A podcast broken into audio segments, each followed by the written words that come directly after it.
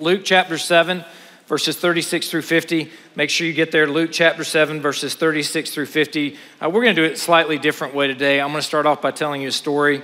Um, and, and I want you to know that this passage of Scripture is different than the account that you hear of Jesus being anointed in Matthew chapter 26, Mark chapter 14, and John chapter 12. So I'm operating from the interpretive aspects of this is a completely different story.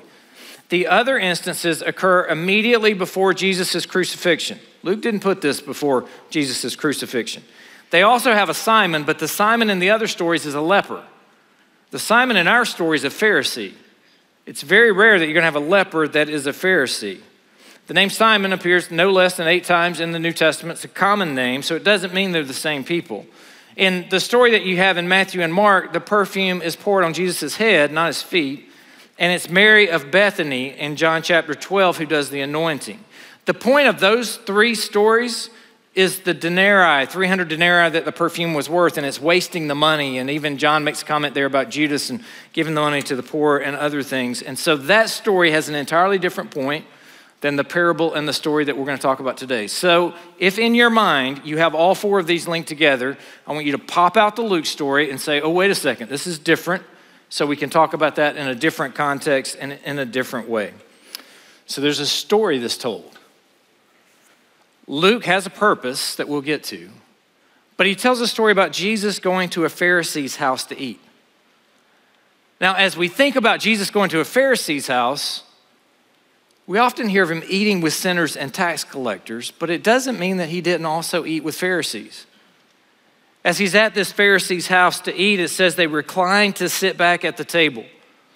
We understand from context that reclining to eat at the table, you would have the table in front of you, you would lean probably on your left elbow because most people would have been right handed. They would reach to eat with the food with that right hand, and their feet would be away from the table, which is pretty common. I mean, you're walking on dirt roads in this time. You're typically wearing sandals. Your feet are probably going to be dirty. They're going to be nasty. In fact, a lot of locations would have water for you to wash your feet off before you came in to eat or to recline at the table. And so the feet would be away from the table as you're sitting there eating. I mean, who really wants to stare at feet while they're eating food, right? Anybody in the room want to do that? That's not that's not good.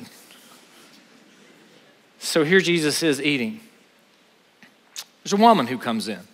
Not all that uncommon, because often when they had the table, they would allow for others who weren't actually invited to the dinner. They weren't important enough to be invited to the dinner, but they would come and they could stand on the side or out at the back and they could listen to the conversation. So if it's somebody teaching, somebody important, you might want to, I just want to hear what they have to say. I know I'm not invited, so they would, they would come in.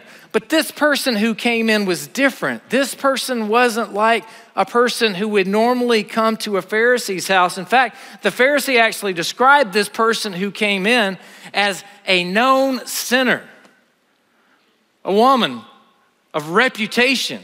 Now, we don't know what that means. But in this day and time, you could assume that a woman of reputation was known widely for her sinful acts. Perhaps she was a prostitute. We don't know. The text doesn't tell us, it just tells us she was a sinner. Perhaps she had been in open adultery, and so it was known all throughout the town. Perhaps she was married to somebody and they were just involved in all sorts of mischief and bad things. We don't exactly know what was happening, but the Pharisee and everybody else is like, this is a known sinner. I mean, like, think about the person that you would know that's a known sinner, and this is what's being talked about here. Now, think about this woman. What goes through your head when you decide, I've heard Jesus is going to be there. I want to go listen. I want to go here, but it's at a Pharisee's house. It's at a place where a person like me would not be invited, and yet she goes and she's there. She doesn't just show up. Apparently, she's standing behind where Jesus was reclining at the table. And I don't know whether she's standing or whether she's kneeling. We don't know exactly how close she is at the time, but it says that her tears began to wet Jesus' feet. Okay, now time out because we could skip right past some of these verses sometimes. If your tears are wetting someone's feet to where it's noticeable, I'm, I'm guessing here but that means his feet were probably dirty. And those tears, This was not a dignified cry. This was an ugly cry. Have you ever seen somebody ugly cry so much that the tears are just falling and there's just an uncontrollable sobbing? It has to be like that. Otherwise, how are you going to even know that the feet are getting wet? I mean, how would you even have that context to understand that the feet are wet? So, what happens? This woman, apparently so in shock that the tears are falling and that Jesus' feet are getting wet, either has her hair down or lets down her hair. Now, some commentators will tell you that also indicates she may have been a prostitute because you kept your hair up. That's what you did if you knew how to behave and knew how to act. And yet, she took her hair, and at this point, she has to get down on her knees because she uses her hair. I don't have hair long enough to illustrate this for you, but she uses her hair to wipe the feet of Jesus. The feet are, the feet are here. How do you, some of you have long hair. You can figure this out better than I can. I don't know how. A woman so broken. A woman with such affection that the tears won't stop coming. And she uses her very hair to wipe the feet of Jesus. And she doesn't stop there because she had planned ahead and brought an alabaster container, and inside of that alabaster container was ointment, probably far more expensive than what she could normally afford. And some would even say these alabaster containers would keep the perfume pure, and you would break off the top on some of them because it was you meant for a one-time use. It was a very special thing. And she used this alabaster ointment then to anoint the feet of Jesus. Not the head of Jesus, the feet of Jesus. Now, I don't know about you, but I don't like feet. I mean, I really don't like feet. They're nasty. They're ugly. I get an amen for that. I mean, they're disgusting. It's why God helped us create shoes, is to cover them up. So throw away all your sandals and flip flops. Just get rid of them. You don't need them. Put shoes on. I mean, that's how you protect your feet. I should tell you a story, but I won't because I'm in the middle of this other story. Actually, I'll tell you anyway. All right. So, time out. Put a pause here. So, two, three, I don't remember exactly how old I was. Um, disobedient rebel, even then. I'm inside. My dad's out burning moss out of a chain in the driveway of the yard, and they tell me stay inside and they close the door. And apparently, I figured out if you push the latch, the door opens. So I pushed the latch and went running out to see my dad, and there was a chain that was hot because he had burned the moss out. It was still red, and guess what I stepped on? So, three year old Thomas was smart. He figured out that'll never happen again if I wear shoes everywhere I go. You see the logic there, right? It's flawless. And so I did until I was like 12. I mean, even in the swimming pool at hotels, we had to take an extra pair of shoes because I would wear shoes in the swimming pool at hotels. So this text freaks me out. I'm just saying. Feet, ugh. I was gonna put a picture of feet on the PowerPoint. I couldn't find a picture of feet I could tolerate to look at on a PowerPoint. So you don't have a picture of feet because it's feet. I mean, this is disgusting. So put yourself in this woman's mind for a moment. Don't just, don't just gloss by what the text tells us here. This woman who had prepared with an alabaster jar, who comes to a place where she's not welcome and she knows she's not welcome and they know she's not welcome, is so emotional. And I don't know, the text doesn't tell us. Is she emotional out of joy because her sins have been forgiven from a previous encounter with Jesus? Or is she emotional because she knows how big of a sinner she is and this is the Messiah and she has encountered the true Messiah? Is she weeping from joy or is she weeping from sinful regret and remorse about who she is? We don't know. It could be either, it could be both but we know that she is weeping uncontrollably to the point that Jesus' feet are wet and it's a scene. And to make the scene worse, she's like, oh no, what do I do? Use my hair. I'm gonna clean his feet with my hair. Oh, I've, I'm gonna anoint them now with this oil. At least in my mind. The other side of the table is the Pharisee. He's also reclining, he's also eating, he's watching. The text doesn't say that he said anything.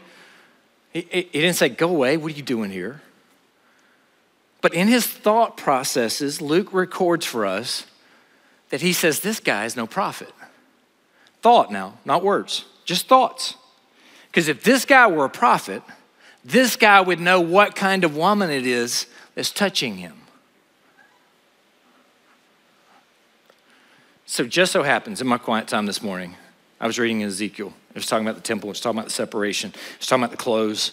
It was talking about how you would take your clothes if you were in one section and you couldn't take them off, to, you couldn't have them on to go be with the people. You would actually have to take off your special service robes in order to go be with the common people because that wasn't acceptable for you to take the things that were reserved as holy to be with the common people. So, in this Pharisee's mind, to give him, to give him just a little bit of grace here, He's thinking through all of these Old Testament rituals and the separation and the holy aspects of you can't be with the common people. And perhaps he's thinking of Jesus as this guy says he's a prophet. He says he's somebody special. And yet he doesn't even know that this woman, who she is, there's no way you would ever let a person like this touch you. And if it were me as the Pharisee, I would say, and certainly not touch your feet. I mean, come on. You see the story? Jesus now tells us a parable. He tells us this parable in Luke chapter 7. Luke chapter 7, we have that context that I just gave you, but the parable starts in verse 41. Jesus tells him in verse 40, Simon, I have something to say to you. And he answered, Say it, teacher. Verse 41, he says the parable here. A certain money lender had two debtors. One owed 500 denarii, the other 50. When they could not pay, he canceled the debt of both. Now, which one of them will love him more? Simon answered, The one, I suppose, for whom he canceled the larger debt. Jesus said to him, You have judged rightly. All right. So, what's the main idea of our text? Let me give it to you. The main idea of our text, if you're taking notes, is that comprehending the severity of our sinfulness impacts the depths of our devotion to our Savior. I, I don't think there's much difference between the person who owed 500 and the person who owed 50 because neither could pay. They were both completely hopeless. But the person who thinks they owe more is more likely to love more. And so the difference is not in the actual separation of our sin or our debts before a holy and righteous God. The difference is in the actuality of what we actually owe and how we comprehend our sinfulness before God. I mean, you could be the absolute worst sinner here in this room, and your sin has separated you by an infinite amount from a holy, righteous, and perfect God. You could be the absolute least sinner in this room, and your sin has separated you by an infinite amount from a holy and righteous God. But if you think of yourself as much better than you are, then perhaps your devotion for the forgiveness that you've received won't be as high as if you ponder and think about your sin and your separation in a greater depth and in a greater way. This is kind of the story that Jesus is telling here. Comprehending the severity of our own sinfulness impacts the depth of our devotion to our Savior. And let me tell you this I've always been sinful and had a selfish nature and always had a sin nature and even after being saved always struggled with the flesh like it's it's there. But the more you grow in Christ and the more you walk in Christ, the more sensitive you are to exactly how broken your thought processes and your heart is. It's not like there's a point in life, at least in my life, it's not like I've ever reached a point where I've said, okay, I've arrived, I finally got this thing and it's taken care of. It's the more sensitive I get to all the thoughts of arrogance and pridefulness and why do I even have that thought cross my mind? What's wrong with me? And that depth of understanding of exactly how messed up we are with a sin nature or with the flesh drives us to an appreciation for God, the infinite God who created us all and who could have just condemned us all to hell, but instead he sent his son to live a life where he was spit upon, where he was ridiculed, where he was challenged by Pharisees. Who does this guy think he is? He doesn't even know this type woman, where he was eventually crucified and killed on a cross and sent to a grave in order to do what? In order to forgive me of my sin? How can it be? So when I think about what Jesus did on the cross compared to what I've done to my Savior, there should be an appreciation and a devotion for the great gift that God has given us. Now, if you want traditional points for this text, you see a sinner's love and you see a Savior's forgiveness. We've talked about a sinner's love, but I will read the text to you just so that you know exactly what's in the text versus what I may have imagined in my telling of the text. Verse 36, it says, One of the Pharisees asked him to eat with him. He went to the Pharisee's house, he reclined at the table, and behold, a woman of the city who was a sinner. When she learned he was reclining at the table of the Pharisees, brought the alabaster flask of ointment, standing behind him at the feet, weeping. She began to wet his feet with her tears and wiped them with the hair of her head and kissed his feet. Oh, I left that part out, didn't I? That's even more gross. And anointed them with ointment. Now, when the Pharisee who had invited saw this, he said to himself, If this man were a prophet, he would have known who and what sort of woman this is who is touching him, for she is a sinner. You, you hear the little bit of, of condemnation there? I'm better than her? And Jesus answered to him and said, We've already read this. He tells him the story, he tells him the parable, and then we're going to get from that parable to the conclusion of the matter. 500 denarii, 50 denarii. I tried to average this out to give you exactly what it was. There's two different views when you look at the commentaries on this. One says it's two years' salary versus two and a half months. One says it's one and a half years' salary versus two months. It's a big difference, but both are canceled. And so, which one will love him most? I suppose for the one for whom you canceled the greater debt. Now, look at the contrast here. There's a contrast in our text that begins in verse 44. Then he said, turning to the woman, get it in your mind. Jesus leaning at the table, eating. All of this is happening. What's everybody doing while she's crying and wiping Jesus' feet with her hair and kissing his feet and anointing his feet? I guarantee you, everybody's looking and staring at what's happening. And then Jesus turns and tells the parable to them I've got something to say to you, Simon. Say it, teacher. And here comes the parable. And then at the end of this parable, in verse 43, Simon answers, and then Jesus says, turning to the woman, Simon, do you see this woman? Here's the contrast. When I entered your house, you gave me no water for my feet. You didn't even give me a bowl to wipe the dirt off my feet, but she has wet my feet with her tears and wiped them with her hair. You gave me no kiss. Now, it was a, so all the guys in the room, don't freak out here. All right. It was a greeting kiss. It, it was just a peck. It's today, just imagine the bro hug, right? Like you, you, you, give somebody five or something, you grip, and then you pull them in tight, and then one, two, three. You just pat and then let go, all right? If you go more than three, there's a problem with you, and we need to send you the. I'm just kidding. That's how we do it, though, right? Some, some do two. They're a little bit more sensitive. They can't. Out, all right, back away. That's what this was, right? All right. So this was just the greeting of the day. You greet, you get the little peck there, back away, all right, we're all good. He didn't get it, it didn't happen. So he says, You gave me no kiss.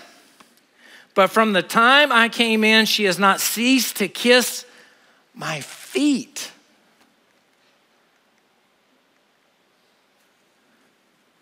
The Pharisee didn't sin by not offering water. The Pharisee didn't sin by not offering a kiss to Jesus, but the Pharisee certainly didn't show love and devotion to the Savior that could have forgiven him of all of his sin. And so you see the contrast here. Look at verse 46. You didn't anoint my head with oil. Oh, that would have been a nice thing to do. That would have been really good hospitality. That would have been something that would have been special, especially if you really appreciated somebody who was saving you from your sin. But she has anointed not my head with oil, but my feet.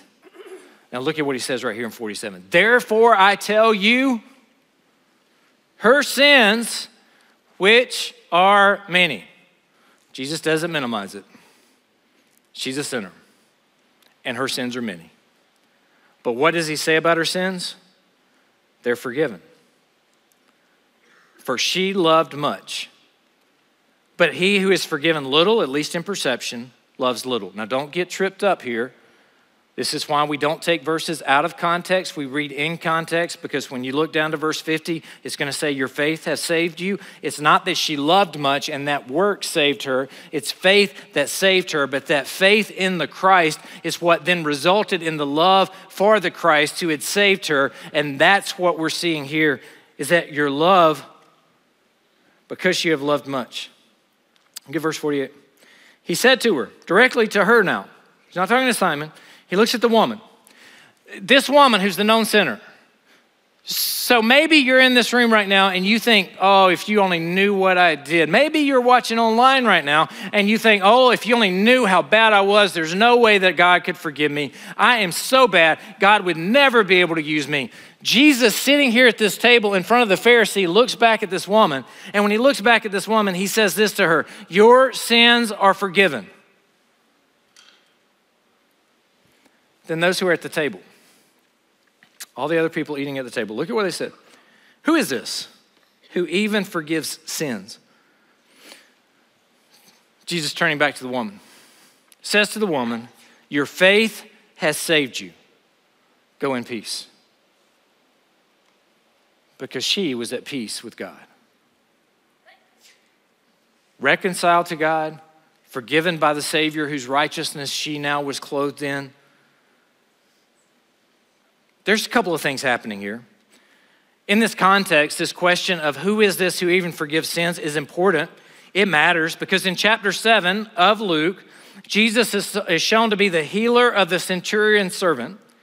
He raises the dead son of a widow he answers questions from John the Baptist messengers. John the Baptist messengers come and say, Are you the one? Are you the prophesied Christ? And he answers those questions and he says to them, Tell them what you see. He's fulfilling all of these prophecies. And then at the end of this parable, here's the question Who is this who even forgives sins? And this is written to Theophilus, the, the God lover, to tell him exactly who Jesus is. And so he's saying to him, Who is this person? And Luke is saying, This is the one.